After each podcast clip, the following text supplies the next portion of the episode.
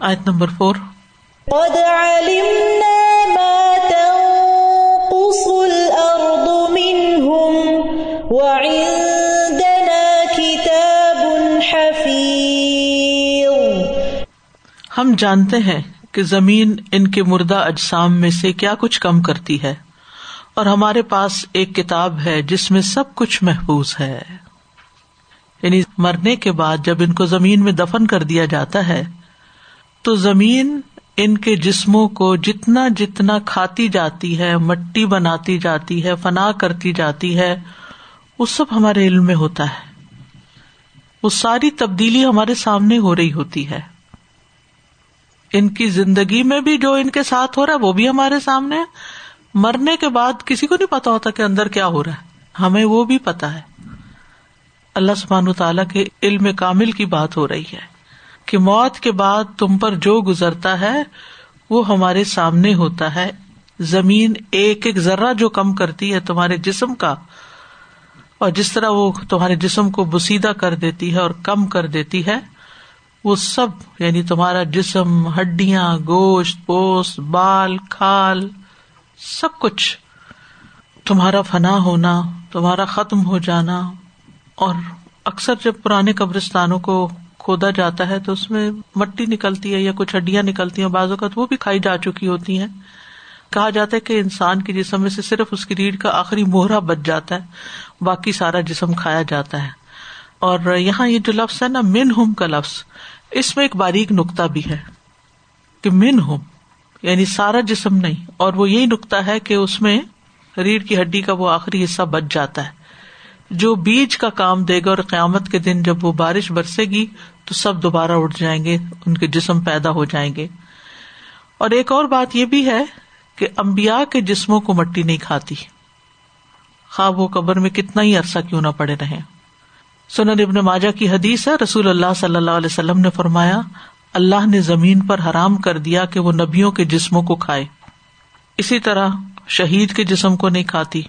اور بعض اللہ کے اور نیک بندے بھی ایسے ہوتے ہیں جن کا راز اللہ ہی کو پتا ہے کہ کیا وجہ ہے، لیکن ان کے جسم بھی صحیح سلامت رہتے ہیں۔ اور اسے بھی پتا چلتا ہے کہ جتنے بھی لوگ گزر چکے ہیں اس زمین پر، ان سب کا ریکارڈ محفوظ ہے، کیونکہ وہ اندنا کتاب ان حفیظ۔ سب ایک کتاب میں ان کے اوپر جو گزرا وہ لکھا ہوا ہے۔ اللہ اکبر، ایک ایک بندے کا۔ قرآن مجید میں آتا نا کالا فما بال القرون الا فرعون نے پوچھا تھا کہ وہ پہلے زمانے کے لوگوں کا کیا حال ہے، وہ کہاں ہے کالا علم ان ربی فی کتاب۔ یہ صورتحا میں آتا نا۔ کہا کہ ان کا علم میرے رب کے پاس ایک کتاب میں ہے۔ یعنی ایک تو اللہ تعالیٰ کے علم ہے، لیکن اللہ تعالیٰ نے اس علم کو لکھا ہوا بھی ہے۔ ریکارڈیڈ ہے ڈاکومینٹڈ ہے۔ تو جو چیز ڈاکومینٹڈ ہوتی ہے، وہ پھر اپنی دلائل رکھتی ہے نا۔ لا دل ربی ولا انسا میرا رب نہ بھٹکتا ہے، نہ بھولتا ہے۔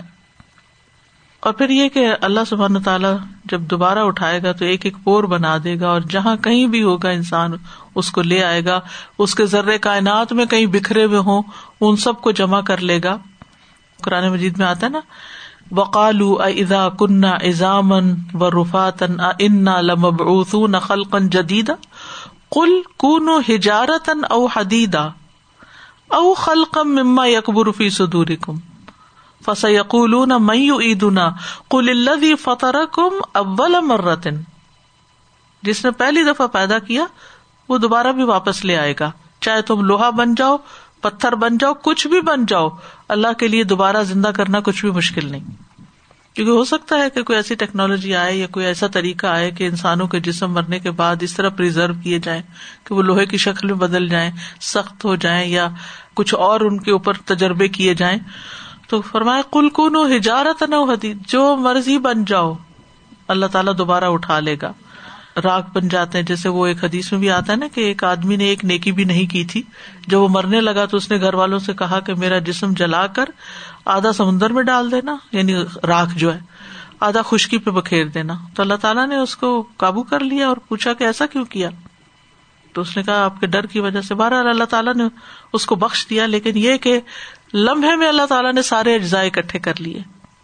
وہ ان دنا کتاب ان حفیظ۔ اور ہمارے پاس ایک محفوظ کتاب ہے یعنی لوہے محفوظ، جس کو شاطین سے اور باقی ساری مخلوقات سے الگ رکھا گیا ہے کہ کسی کی پہنچ ہی نہیں وہاں تک۔ یعنی جہاں یہ ڈاکیومینٹ ہو رہے ہیں، دنیا میں تو آپ دیکھیں لیکیج ہو جاتا ہے۔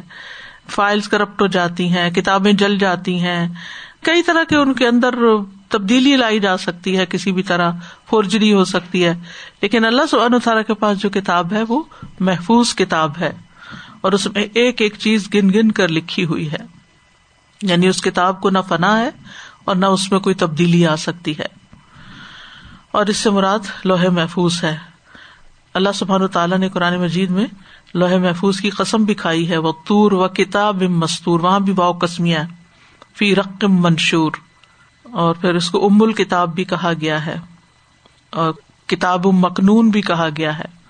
یعنی چھپا کے رکھی جانے والی کتاب۔ کسی انسان نے کبھی نہیں دیکھی۔ ہر طرح کی کمی سے پاک ہے وہ کتاب۔ صورت یاسین میں بھی آتا ہے نا۔ وہ کل شعی ان احسینا حفی امام مبین کہ ہر چیز کو ہم نے ایک واضح کتاب میں ضبط کر رکھا ہے۔ قرآن مجید بھی وہاں اس کی اصل وہاں محفوظ ہے۔ بل ہوا قرآن مجید فی لوح محفوظ۔ اور اس میں اول و آخر ہر طرح کا علم یعنی قیامت تک جو کچھ ہونے والا سب کچھ لکھا ہوا ہے۔ تقدیر کے باب میں آپ نے پڑھا ہوگا۔ قلم سب سے پہلی تخلیق ہے اور پھر سب سے پہلے اللہ تعالیٰ نے قلم کو حکم دیا اور اس نے اس کتاب میں سب کچھ لکھ دیا۔ آسمان و زمین کی تخلیق سے پچاس ہزار سال پہلے۔ بلکت بالحق لما جا اہم فہم فی امر مریج۔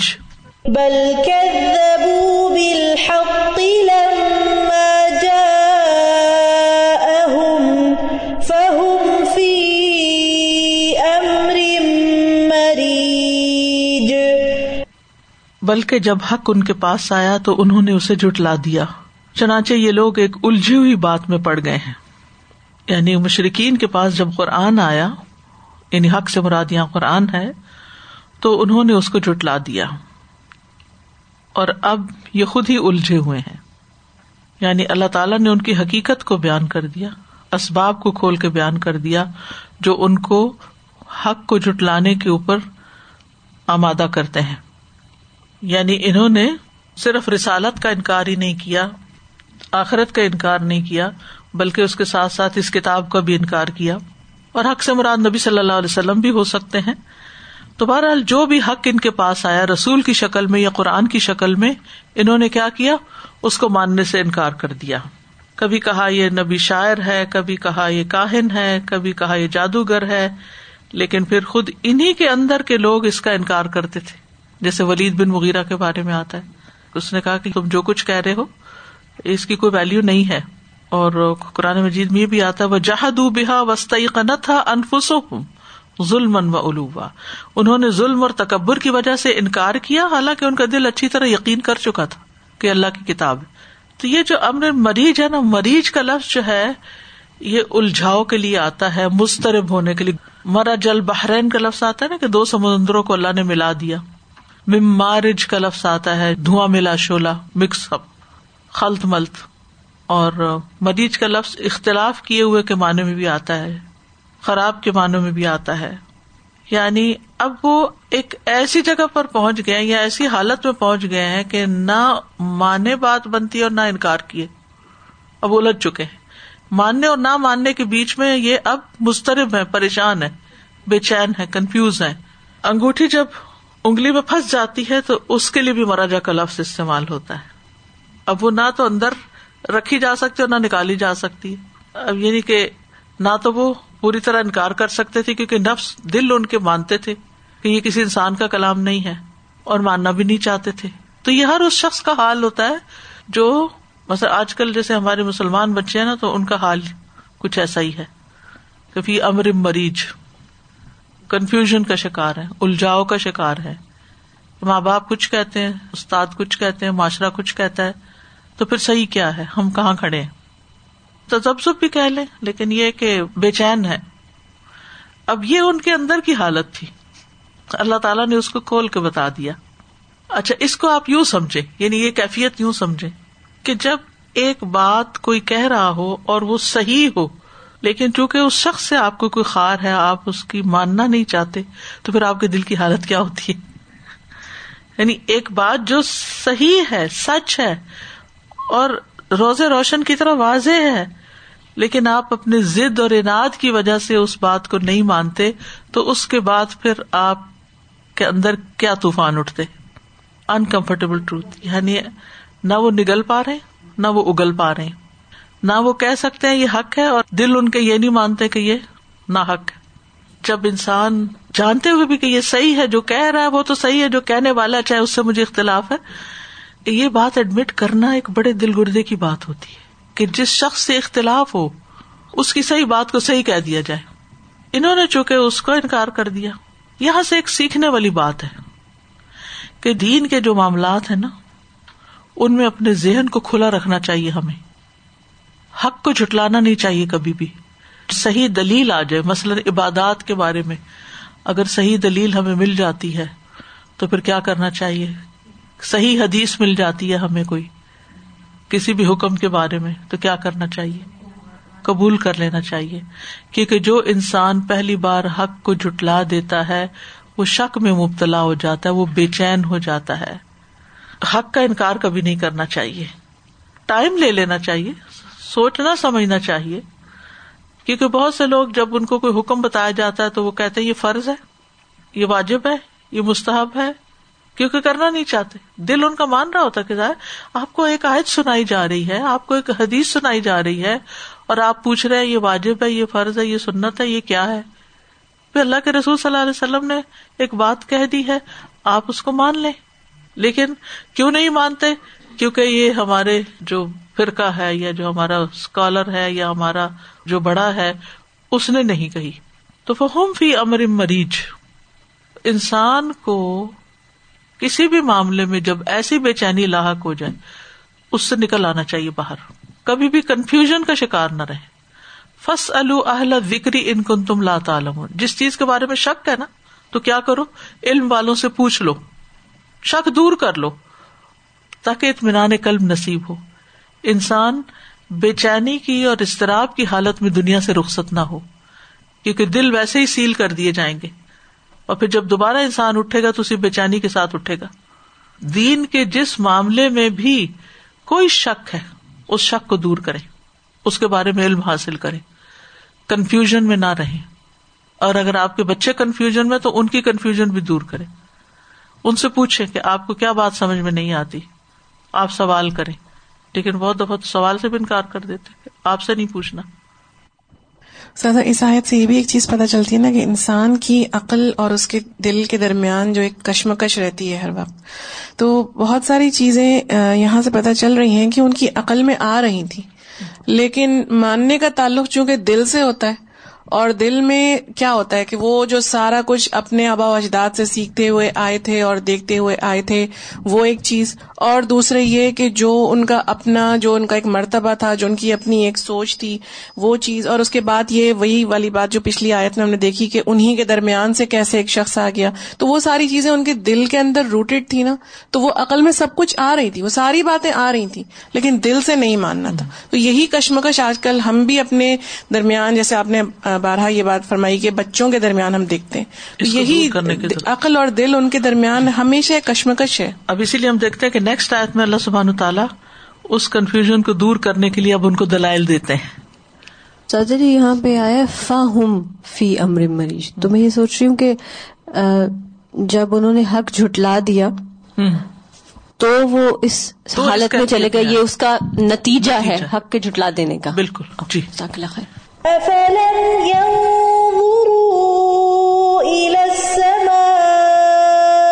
فوقهم كيف بنيناها كيف بنيناها وزيناها وما لها من فروج کیا انہوں نے اپنے اوپر آسمان کی طرف نہیں دیکھا کہ ہم نے کس طرح اسے بنایا اور آراستہ کیا، سجایا؟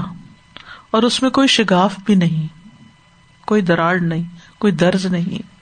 جب انسان ایمان نہیں لاتا، تو پھر غفلت کی زندگی بسر کرتا ہے۔ اس کو نشانیاں بھی نظر نہیں آتی۔ اگر انسان صرف ایک نشانی پہ غور کر لے اور وہ آسمان کی نشانی ہے کہ کس طرح اس کی بناوٹ ہے، سارے کنارے برابر ہے، کیسا مضبوط ہے، نیلگو چھت ہے۔ اس کا رنگ، اس کا ٹیکسچر اس کی اندر پیدا ہونے والی رنگوں کی تبدیلیاں، اس کی خوبصورتیاں، دن کے وقت اس کی خوبصورتی اور رات کی خوبصورتی، ستاروں کے ساتھ جس طرح اللہ نے اسے مزین کیا۔ اور پھر سب سے بڑی بات یہ کہ کوئی اس میں ایب نہیں، کوئی رکھنا نہیں، کوئی داغ نہیں، کوئی کچھ نہیں۔ یہ کوئی معمولی تخلیق ہے، یہ کوئی معمولی نشانی ہے۔ اور پھر یہ جو فرمایا نا فو ہوں ان کے اوپر ہے، ہر جگہ ان کو نظر آ سکتا ہے۔ اس کو دیکھنے کے لیے کہیں دور جانے کی بھی ضرورت نہیں۔ اللہ تعالیٰ نے کسی ایسی چیز کی مثال نہیں دی کہ جو ڈھونڈتے ہی ان کی عمر گزر جائے۔ ایسی چیز کی مثال دی جو ریڈیلی اویلیبل ہے، ان کے سامنے ہے۔ اور پھر یہ کہ یم ضرور میں آنکھوں سے دیکھنا اور بصیرت کی نگاہ سے دیکھنا یعنی مراد غور و فکر کرنا ہے۔ کئی فا نہ کیسے ہم نے بنایا؟ اس کا جواب اللہ تعالیٰ خود دیتے ہیں۔ وہ بنئی نہ فوق کم سبان شدادا۔ ہم نے تمہارے اوپر سات مضبوط آسمان بنائے۔ یعنی آسمان مضبوط ہے، طاقتور ہے۔ سورت زاریات میں آتا ہے سما اب بنئی نہ وہی لفظ بنئی نہ وہ سما اب بنئی نہ اب دن ہم نے آسمان کو قوت کے ساتھ بنایا۔ یعنی کوئی معمولی سی چیز نہیں ہے۔ ایک کنارے سے دوسرے کنارے تک وسط اور حسن اور ایک شان والا ہے، جس میں کوئی خلل نہیں۔ ماں ترافی خلق رحمان من تفاوت فرج البسر حل ترا من فطور؟ تم مرج البسر کر رتنی ین قلب الئی کل بسر خاص یم وہ ہوا حسیر بار بار دیکھو، کوئی خامی ڈھونڈو، تمہاری نگاہ تھک کے پلٹ آئے گی، تمہیں کچھ خامی نظر نہیں آئے تو جس رب نے اتنا عظیم الشان آسمان بنایا ہے، اس رب سے کیا توقع رکھتے ہو تم؟ کہ تم جیسے انسان کو دوبارہ نہیں اٹھا سکتا؟ اور پھر صرف بنا ہی نہیں دیا، بلکہ زین نہ ہے۔ ہم نے اس کو زینت بھی بخشی ہے۔ حسین منظر والا بنایا، خوبصورت بنایا ہے۔ خوبصورت ملک میں آتا نا والا قزین نہ سما دنیا بے مسابی ہم نے قریب کے آسمان کو چراغوں کے ساتھ زینت بخشی ہے۔ تو آسمان انسان کی تخلیق سے زیادہ مشکل اور حیران کن کام ہے۔ ایک اور جگہ پر اللہ تعالیٰ فرماتے ہیں، سورت نازیات میں ان تم اشد خلقن ام سما بنا رفا سم کہا فسواہا و اغتش لیلہا و اخرج دہا کیا پیدا کرنے میں تم زیادہ مشکل ہو یا آسمان؟ اس نے اسے بنایا، اس کی چھت کو بلند کیا، پھر اسے برابر کیا، اس کی رات کو تاریخ کیا، اس کی دن کی روشنی کو ظاہر کیا۔ ستونوں کے بغیر بنایا۔ کوئی چھت سہارے کے بغیر کھڑی نہیں ہوتی۔ آسمان سہارے کے بغیر کھڑا ہے۔ کتنی بڑی نشانی ہے۔ نظر نہیں آتی تمہیں۔ اس سے اللہ کی عظمت کو پہچانو کہ کتنا بڑا ہے وہ، جس نے ہمیں پیدا کیا۔ پھر اس کے پاس ہمیں جانا ہے۔ پھر اپنے کیے کا حساب دینا ہے۔ بھاگ نہیں سکیں گے۔ نہ آسمان بنا دے گا، نہ زمین۔ کہیں چھپ نہیں سکتے۔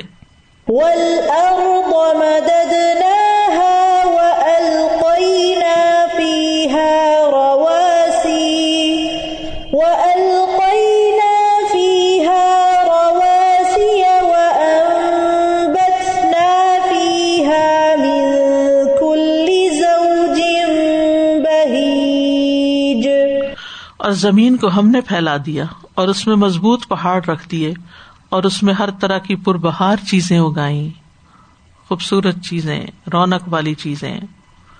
اب یہاں آسمان کے بعد دوسری دلیل دی جا رہی ہے زمین کی تخلیق، کہ زمین کو ہم نے اس طرح پھیلا دیا، اتنا وسیع بنایا، اتنا کھلا بنایا، کہ قیامت تک پیدا ہونے والے انسان اور جانور ان سب کے لیے مسکن اور مستقر بنے، رہنے کی جگہ بھی ہو اور سونپے جانے کی جگہ بھی۔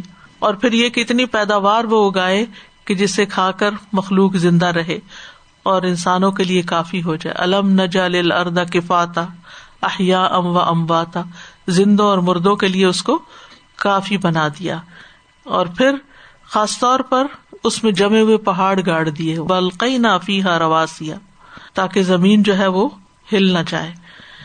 اور اس سے یہ بھی پتا چلتا ہے کہ پہاڑ زمین کے ساتھ ہی نہیں بنے، بلکہ اس کے بعد اس میں ڈالے گئے ہیں، بعد میں پیدا کیے گئے ہیں، تاکہ زمین کا توازن اور تناسب جو ہے وہ برقرار رہے۔ اور پھر وہ امبت نافی ہا من کل زوجم بہیج تو زمین کو اللہ تعالیٰ نے ہمارے لیے بچھونا بنایا، سکون اور کرار کا ذریعہ بنایا۔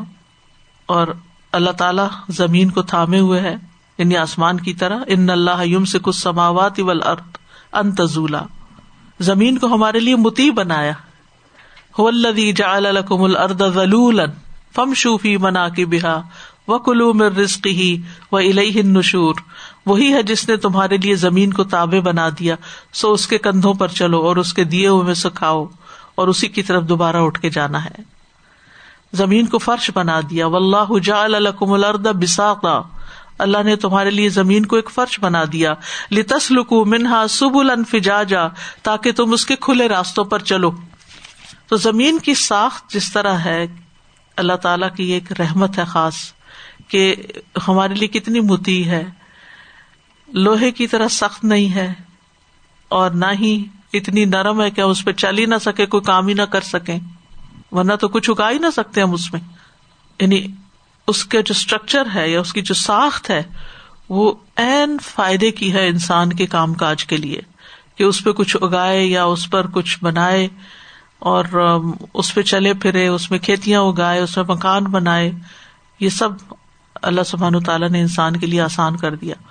اور پھر پہاڑوں کی تخلیق اللہ تعالیٰ کی نشانی ہے، جس کا یہاں ذکر کیا گیا۔ پہاڑوں کو میخوں کی طرح بنایا ول جبالا اتادا اور مختلف رنگوں کے بنایا، خوبصورتی بھی دی۔ دیکھے نا، اگر صرف بیرنی پہاڑ ہوتے ہر جگہ تو کیسے لگتے؟ لیکن گرین پہاڑ جن پہ سبزہ اگتا ہے، درخت اگتے ہیں، کیا حسن ہوتا ہے ان کا؟ پھر اسی طرح مختلف رنگ بھی ہیں۔ وہ من الجبال جدد ان بید ان و حمر ان مختلف ان البانہ وغیرہ بسود پہاڑوں میں سے کچھ سفید، کچھ سرخ کتے ہیں جن کے رنگ مختلف ہیں اور کچھ سخت کالے سیاہ ہیں۔ اللہ کی شان نظر آتی ہے۔ کسی نے پینٹ نہیں کیا ہوا۔ وہ رنگ کس نے ڈالا؟ اور ان کے اندر یہ پیٹرن کس نے بنائے؟ اور پھر زمین کی پیداوار دیکھیں، اس کے اندر کتنا حسن ہے۔ مختلف طرح کے پھل ہیں، مختلف رنگ اور مختلف شکل اور مختلف ذائقے کے دل بھی لبھاتے ہیں اور فائدے کی چیزیں بھی ہیں۔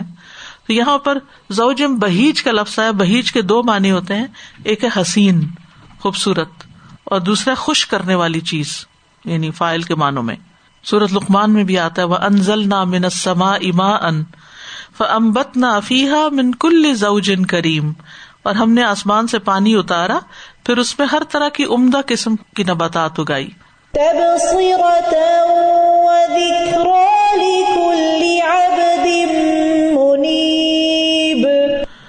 ہر اس بندے کو دکھانے اور یاد دلانے کے لیے جو رجوع کرنے والا ہے۔ تب سے رتن یعنی دیکھنے کے لیے اور دیکھ کر سبق حاصل کرنے کے لیے بھی۔ کیونکہ تبصرہ کا لفظ ہے نا بصیرت کے معنوں میں۔ یعنی اللہ نے یہ نعمتیں بندوں کو دکھائی اور ان کے اندر دلائل بھی رکھ دیے کہ انسان ان میں غور و فکر کرے۔ وہ ذکر اور یاد دہانی بھی، نصیحت ذکر نصیحت کے لیے نا۔ یعنی ایک نصیحت ہمیں قرآن سے ملتی ہے اور ایک نصیحت آسمان اور زمین کی تخلیق سے ملتی ہے، اگر ہم واقعی اس پر غور کریں۔ وہ ذکر ذکر ایسی چیز کہ جو دین و دنیا میں انسان کو فائدہ دے۔ تبصرہ اور ذکر میں فرق بھی ہے۔ بصیرت جو ہے وہ قائم رہتی ہے اور نصیحت اس وقت ہوتی ہے جب انسان بھولا ہوا ہوتا ہے۔ یعنی غور و فکر کی نگاہ انسان کے ساتھ ہوتی ہے، وہ ہر چیز میں غور و فکر کرتا ہے۔ لیکن جب کسی چیز کو بھول جاتا ہے تو پھر ذکر کی ضرورت ہوتی ہے، یاد دہانی کی، ریمائنڈر کی۔ اور لکل ابد منیب، ہر مخلص بندے کے لیے، منیب کے تین معنی ایک ہے مخلص، دوسرا ہے توبہ کرنے والا، اور تیسرا ہے رجوع کرنے والا۔ یعنی اللہ کی اطاعت کی طرف لوٹنے والا، اللہ سے ڈرنے والا، جھکنے والا، خوف کھانے والا۔ یہاں منیب کے ساتھ کیوں خاص کیا گیا؟ آسمان اور زمین، یہ سب کو نظر آتا ہے، لیکن فائدہ اس سے صرف تب سرتم و ذکر لکل ابد منیب۔ صرف اس کو یہ سب نظر آتا ہے، اس کو فائدہ دیتا ہے جو دیکھنا چاہتا ہے، جو اللہ کی طرف پلٹتا ہے، جس کو اللہ کی شان اس میں نظر آتی ہے اور اس سے کوئی سبق لیتا ہے۔ تو اس سے یہ بھی پتا چلتا ہے کہ ہمیں صرف آسمان اور زمین کی طرف دیکھنا ہی نہیں چاہیے، بلکہ اس سے سبق لینا چاہیے۔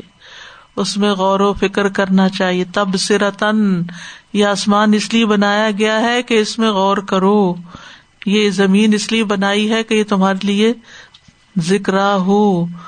مختلف چیزوں کو، نعمتوں کو، اس کے مختلف حصوں کو دیکھتے ہوئے اس سے اللہ کو یاد کرو۔ یعنی ان آیات سے کائنات میں غور و فکر کی اہمیت کا پتہ چل رہا ہے۔ اور غور و فکر کس لیے؟ تاکہ انسان اللہ کی معرفت حاصل کرے، اللہ کو پہچانے۔ تو اللہ تعالی کو پہچاننے کے لیے، سبق حاصل کرنے کے لیے انسان کو ایک طرف قرآن پڑھنا چاہیے، دوسری طرف کائنات میں غور و فکر کرنا چاہیے۔ لیکن یہ غور و فکر عقل والے ہی کرتے ہیں جن کے دل میں اللہ کا ڈر ہو، ورنہ اگر خالی عقل ہو تو فائدہ نہیں دیتی۔ آسمان اور زمین میں صرف ان کی تخلیق کی نشانی نہیں، ان کے اندر بہت سی چیزیں ہیں جو نشانیاں ہیں۔ لیکن انسان کو فائدہ نہیں ہوتا جب تک کہ انسان غور و فکر نہیں کرتا۔ ان نفی خلق السماوات والارض واختلاف اللیل والنہاری لآیات لأولی الالباب الذین یذکرون اللہ قیام وقودم و قیاما وقعودا وعلا جنوبهم ویتفکرون فی خلق السماوات والارض ربنا ما خلقت هذا باطلا سبحانک فقنا عذاب النار. جب دل میں اللہ کا ڈر ہوتا ہے تو پھر آگ کا بھی ڈر لگتا ہے کہ اللہ نے ایک سزا والی جیل بھی بنائی ہے اور وہ بڑی سخت سزا ہے۔ ونزلنا من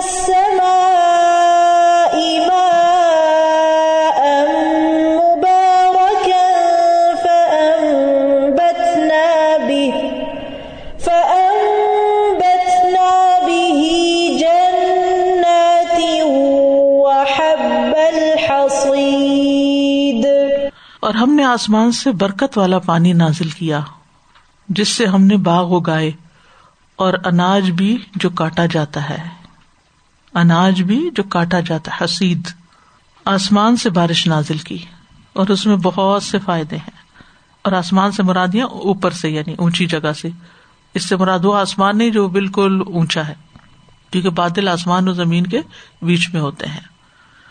اور پھر اس سے کیا ہوتا ہے؟ یعنی جو پانی اترتا ہے، وہ مبارک ہوتا ہے۔ ماں ان مبارک، اس میں برکت ہے، خیر ہے۔ تو بارش کے پانی سے برکت حاصل کرنی چاہیے۔ انس رضی اللہ عنہ کہتے ہیں، ہم رسول اللہ صلی اللہ علیہ وسلم کے ساتھ تھے کہ ہم پر بارش برسنے لگی۔ تو رسول اللہ صلی اللہ علیہ وسلم نے اپنا سر اور کندھے کا کپڑا کھول دیا۔ حتیٰ کہ بارش آپ کے اوپر پڑنے لگی۔ ہم نے ارض کیا، اللہ کے رسول صلی اللہ علیہ وسلم، آپ نے ایسا کیوں کیا؟ آپ نے فرمایا، کیونکہ وہ نئی نئی یعنی سیدھی اپنے رب عزا وجاللہ کی طرف سے آ رہی ہے۔ یعنی نزل نہ ہم نے اتارا۔ اللہ کا حکم نہ ہو تو بارش نہیں اترتی۔ بادل آتے ہیں اور چلے جاتے ہیں۔ یعنی فریش اوپر سے آ رہی ہے، اس لیے اس سے فائدہ اٹھانا چاہیے۔ کرتبی کہتے ہیں، یہ نبی صلی اللہ علیہ وسلم کا بارش سے تبرک لینا تھا۔ اور اس سے شفا حاصل کرنا تھا۔ کیونکہ اللہ تعالیٰ نے بارش کو رحمت اور برکت اور پاک کرنے والی قرار دیا ہے۔ اسے زندگی کا سبب بنایا ہے۔ تکلیف دور کرنے والی بنایا ہے۔ اسی طرح نبی صلی اللہ علیہ وسلم نے بارش کو اللہ کی رحمت بھی کہا ہے۔ نبی صلی اللہ علیہ وسلم کی زوجہ حضرت عائشہ کہتی ہیں کہ رسول اللہ صلی اللہ علیہ وسلم کی عادت یہ تھی کہ جب آپ بارش دیکھتے تو فرماتے یہ رحمت ہے۔ ہم کیا کہتے او جب ویدر دیکھتے ہیں ویک کا، تو جہاں جہاں بارش کے نشان ہوتے ہیں، وہاں پر پریشان ہو جاتے ہیں او بارش، پھر بارش۔ یہ نعمت وافر مل گئی ہے نا، تو اس لیے قدر ہی نہیں ہے۔ کل پھر ہے ان شاء اللہ تو اللہ ہی جانتا ہے، لیکن ویدر فور کاسٹ میں تو کل تو ضرور کہیے کہ یہ اللہ کی رحمت ہے۔ لیکن اللہ تعالیٰ اس کو ٹائیفون نہ بنائے۔ ابھی ریسنٹلی ویتنام میں جو ٹائیفون آیا، شاید آپ نے اس کی کوئی کلپ دیکھا۔ یعنی اتنی تیز بارش تھی کہ لوگ پھسل کے گر رہے تھے، سلپ ہو رہے تھے یعنی اڑا رہی تھی بارش ان کو۔ اور اتنا زیادہ پانی کے بلڈنگس کے اندر جا رہا ہے اور ایک تباہی مچی ہوئی ہے۔ تو اللہ سبحان و تعالیٰ کی رحمت ہوتی ہے جو وہ ہمارے لیے عذاب نہ لائے اور مصیبت نہ بنے۔ قوم نوح پہ جو بارش برسی تھی، اس کا کیا انجام ہوا؟ تو یہ مبارک پانی اترتا ہے فمبت نہ تو پھر ہم کیا کرتے ہیں؟ ہم اگاتے ہیں بھی اسی پانی کے ساتھ جنات باغات یعنی جنت کہتے ہیں جس میں بہت زیادہ درخت ہو یعنی گھنے جنگل اگتے ہیں بارشوں سے۔ انسانوں کے بس میں نہیں ہے اتنا کچھ اگانا۔ انسانوں کے دیے ہوئے پانی سے جنگل نہیں اگا کرتے۔ وہ حب الحسید حب کہتے ہیں دانے کو۔ یعنی گندم، جو، مکی، دالیں، جن کے پھر تنے کاٹے جاتے ہیں۔ حب الحسید، کٹی ہوئی کھیتی کے دانے۔ کبھی گندم کٹتی ہوئی دیکھی کبھی آپ گندم کا کھیت دیکھے نا اس کے اوپر وہ سٹے لگے ہوئے ہوتے ہیں اور وہ دانے اس کے اندر نظر آ رہے ہوتے ہیں یا بند ہوتے ہیں ویسے تو لیکن ان کی اسپاٹس نظر آ رہے ہوتے ہیں وہ ہب ہے اور یہ جو کھیت ہے یہ حسید ہے کیونکہ یہ کٹے گا یعنی باغات میں جو درخت ہوتے ہیں ان سے پھل کاٹ کے نہیں لیے جاتے یعنی درخت نہیں کاٹے جاتے وہ درخت اپنی جگہ پر رہتے ہیں اور آپ پھل توڑ لیتے ہیں تو اس لیے دو الگ الگ چیزوں کا ذکر کیا گیا کہ اللہ نے ان کے ذریعے باغات بھی اگائے اور اس کے ساتھ ساتھ ایسی کھیتیاں بھی اگائی جو موسمی ہوتی ہیں، کٹ جاتی ہیں، پھر دوبارہ اگتی ہیں۔ یعنی کاٹ کے ان کا پھل لیا جاتا ہے یا ان کے اندر سے دانا لیا جاتا ہے۔ یہاں خاص طور ہب کو یعنی خاص کیا گیا اور اس سے خوبصورتی بھی ہوئی۔ اگر یوں کہا جاتا ول حسید جنات ان ول حسید تو وہ بات نہ بنتی۔ تو یہ الفاظ کی ترتیب بہت ہی خوبصورت ہے۔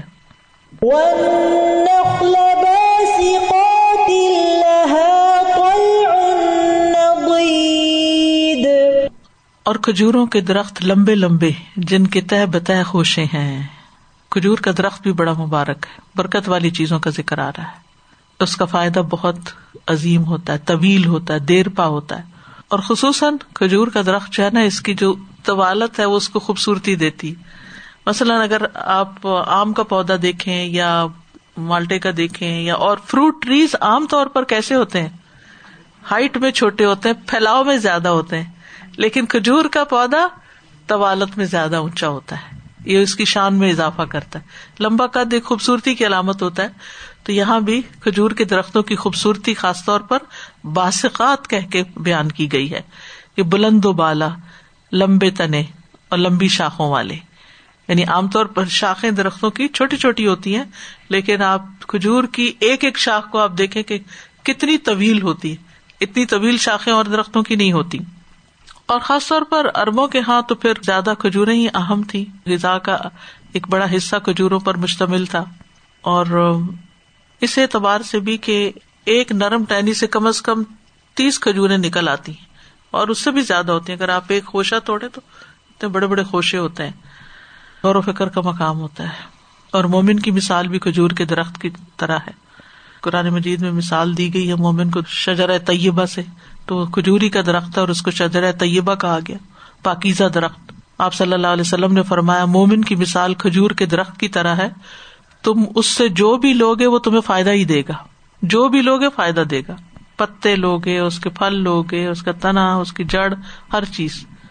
یعنی یہ احسانی کا معاملہ کرتا، خرابی نہیں کرتا۔ لیتا بہت کم ہے، دیتا بہت زیادہ ہے۔ بہت کم پانی لیتا ہے۔ اس کی بہت حفاظت نہیں کرنی پڑتی۔ جیسے عام طور پہ فروٹ ٹریز کو پالنا ایک مشکل کام ہوتا ہے۔ سردی، گرمی سے بچانا اور وہ شدید موسموں میں بھی پھل پھول جاتا ہے۔ آندیاں، ہوائیں اس کو نقصان نہیں دیتی۔ تو مومن کا بھی یقین جمع ہوا ہوتا ہے۔ ہدایت یافتہ ہوتا ہے، دوسروں کو بھی رہنمائی دینے والا ہوتا ہے۔ اور اس کے خوشوں کی خاص طور پر تعریف کی گئی۔ تل نزید تل کہتے ہیں طلوع ہونے سے۔ یعنی خوشا یعنی پہلا شگوفا جو باہر نکلتا ہے۔ جس پہ پھل لگتے ہیں، جو وہ پہلی دفعہ باہر نکلتا ہے، ایک پھول کی شکل میں ہوتا ہے۔ گابا بھی کہتے ہیں اس کو۔ گابا۔ کفرا بھی کہتے ہیں عربی میں۔ اور اس کے لیے کہتے ہیں تلا تل اور طلوع ان خوشا طلوع ہو گیا ہے۔ اور نزید کا لفظ جو ہے، نزادہ سے ہے۔ یعنی سامان کو ایک دوسرے کے اوپر رکھنا، جیسے کتابیں ایک دوسرے کے اوپر رکھتے ہیں۔ تنزد الاسنان ہوتا ہے دانتوں کا بت ترتیب ہونا، ترتیب کے ساتھ۔ اور منزود کا لفظ بھی آتا ہے اس کے لیے۔ یعنی تہ بتا ایک دوسرے کے اوپر چڑھے ہوئے، جیسے کیلے کا پھل ہوتا ہے۔ تو اسی طرح کھجورے بھی، اس کے خوشے بھی۔ رز قل عباد احینا بھی بلدتم میتا کدا لکل خروج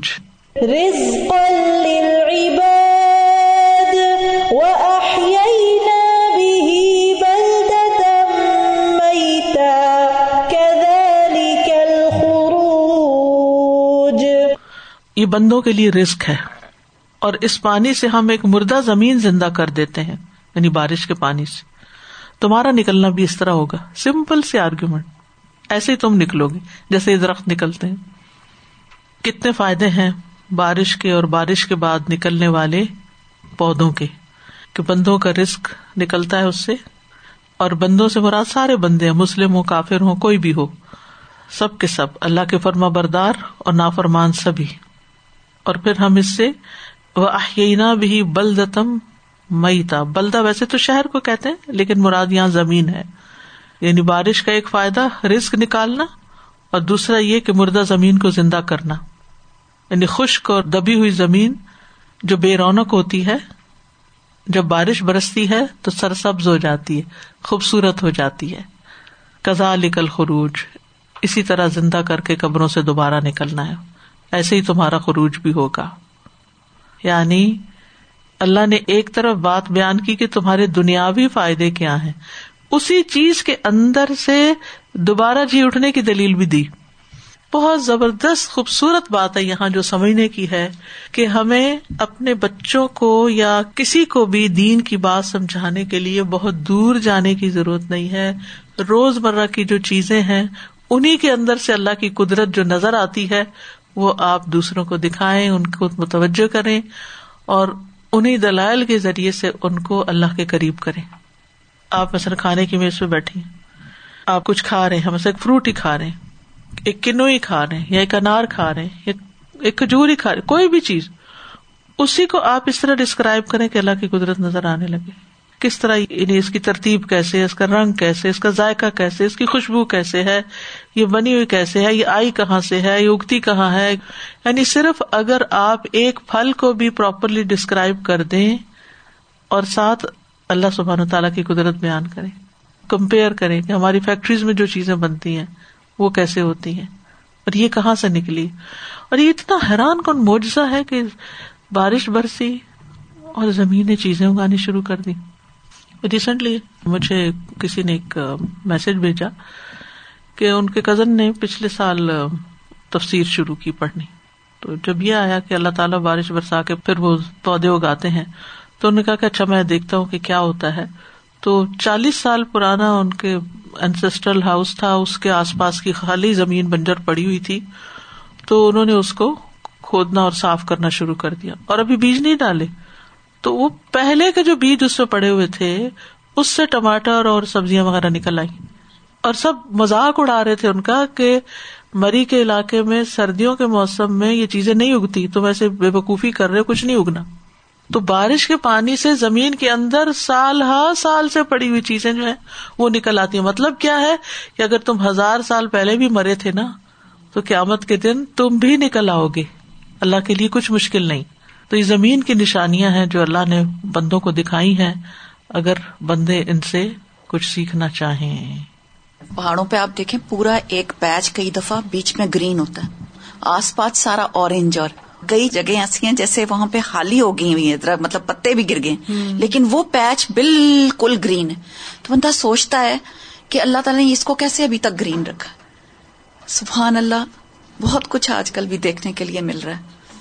اللہ تعالیٰ میں نکاح دے۔ آمین۔